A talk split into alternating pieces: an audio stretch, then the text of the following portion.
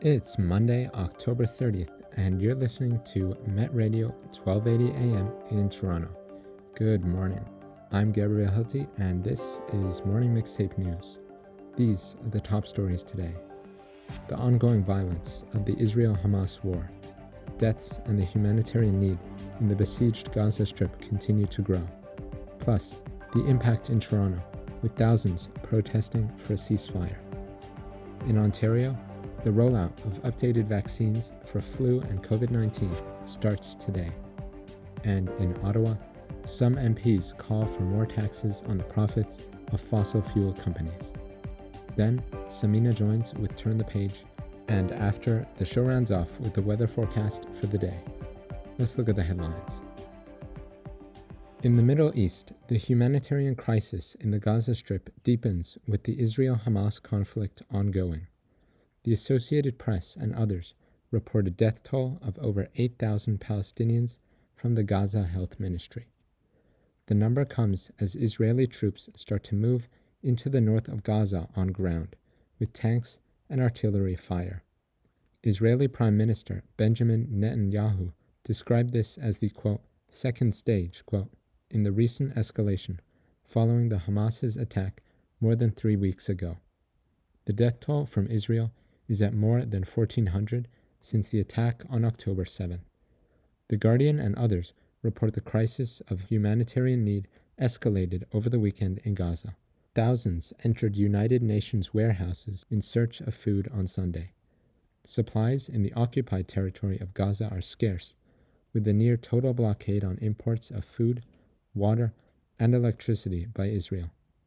CBC News and others report the escalating bombardment by Israel also knocked out phone and internet services on Friday. These networks slowly came back online on Sunday for the more than 2 million inhabitants of the Gaza Strip. The ongoing and increasingly deadly violence is also creating an impact here in Toronto. The Star and others report thousands demonstrating for the last three days straight. On Sunday, a rally organized by Palestinian Youth Movement gathered outside the United States Consulate on University Avenue. The organizers called the Canadian government complicit in Israel's attacks on Gaza. They demanded a stop of aid to Israel and a ceasefire. The Star reports the protest was attended and supported by members of the independent Jewish Voices organization. The continued protests come after Canada abstained from a United Nations vote on Friday to call for a quote, humanitarian truce quote, in Gaza. Although non binding, the resolution passed with 120 yes to 14 no votes and 45 abstentions. The Star reports Prime Minister Trudeau last week called for quote, humanitarian pauses quote, to deliver aid into Gaza he did not endorse a ceasefire. Canada's stance aligns it with the United States, but goes against the UN Secretary General and many international human rights organizations. In Ontario, updated vaccines for the flu and COVID 19 are now available to the general public. Global News and others report pharmacies, local health units, and primary health providers will offer the new shots. Ontario residents six months and older are eligible to receive the vaccines. Epidemiology experts say it's vital to get the updated COVID 19 vaccine because it protects against the subvariant behind the recent wave in cases. CTV News reports the City of Toronto is running vaccination clinics for the two vaccines, with bookings now open to Toronto residents. Health officials are encouraging people to get both shots at the same time to save a trip and keep as many people as possible out of hospitals going into the winter months. Global reports Ontario had high rates of respiratory illnesses last winter, with the combination of the flu, COVID 19, and the respiratory syncytial virus RSV. The new COVID 19 vaccines are approved by Health Canada and recommended for anyone six months and up who last had COVID 19 or a vaccination more than half a year ago.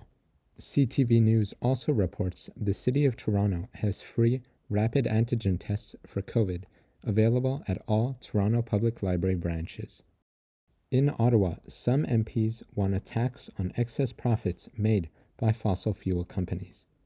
CBC News reports oil and gas businesses are up against cross party pressure after making record profits and having high greenhouse gas emissions.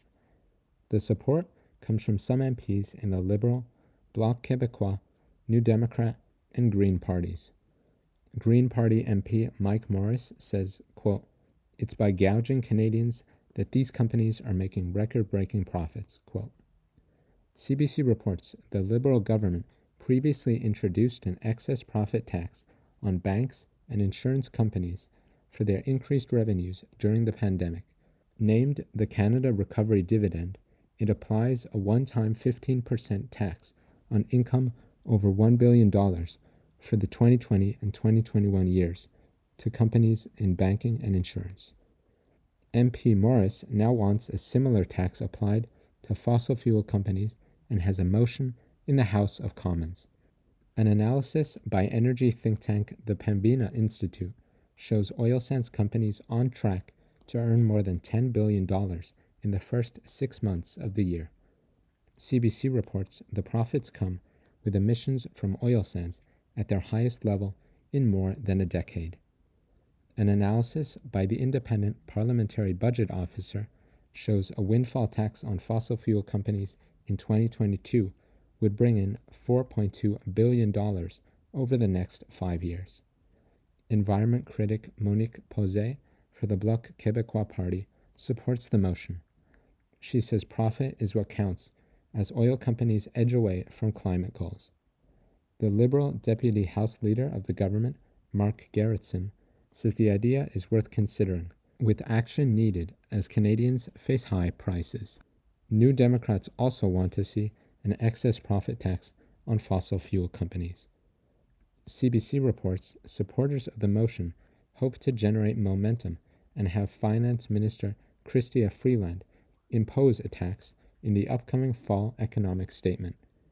Conservatives did not give a stance on the issue to CBC.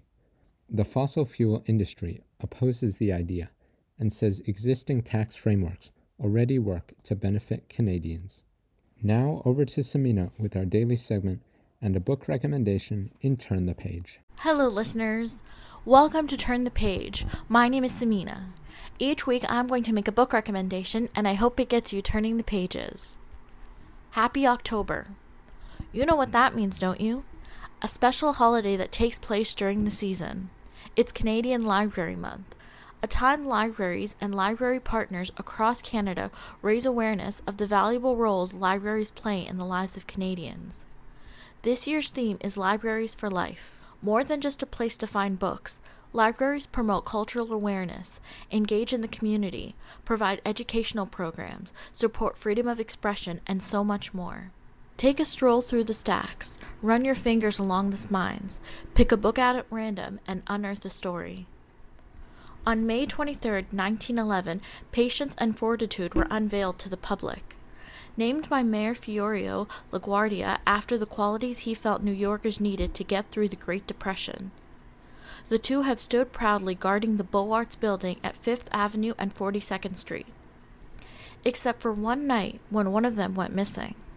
The title of the book is Lost in the Library, a story of patience and fortitude. The author is Josh Funk. The illustrator is Stevie Lewis. Josh is a well known author of children's books. He writes books for adults to read to children so that they fall in love with reading. This rhyming text tells the story of Fortitude's search for patience as he realizes his partner is no longer on his pedestal. This is the first story that stars the famous lions who guard the New York Public Library. We join Fortitude taking us on a journey through iconic buildings throughout the New York Public Library, including Astor Hall, named after one of the founders of the library, and the Rose Reading Room. It's never too late to become a reader, to start enjoying books. Stories are everywhere. Start anytime and don't stop. The possibilities are endless. If you find there's a book you want to read immediately, check with your local library and don't forget to check Overdrive for a digital copy. You can also check your local independent bookstore. Thank you for listening. Happy reading. Today's weather is cloudy with showers of rain and a high of 8 degrees. I'm Gabriel Hilty, and Morning Mixtape News on Met Radio 1280 AM in Toronto. We'll be back tomorrow morning.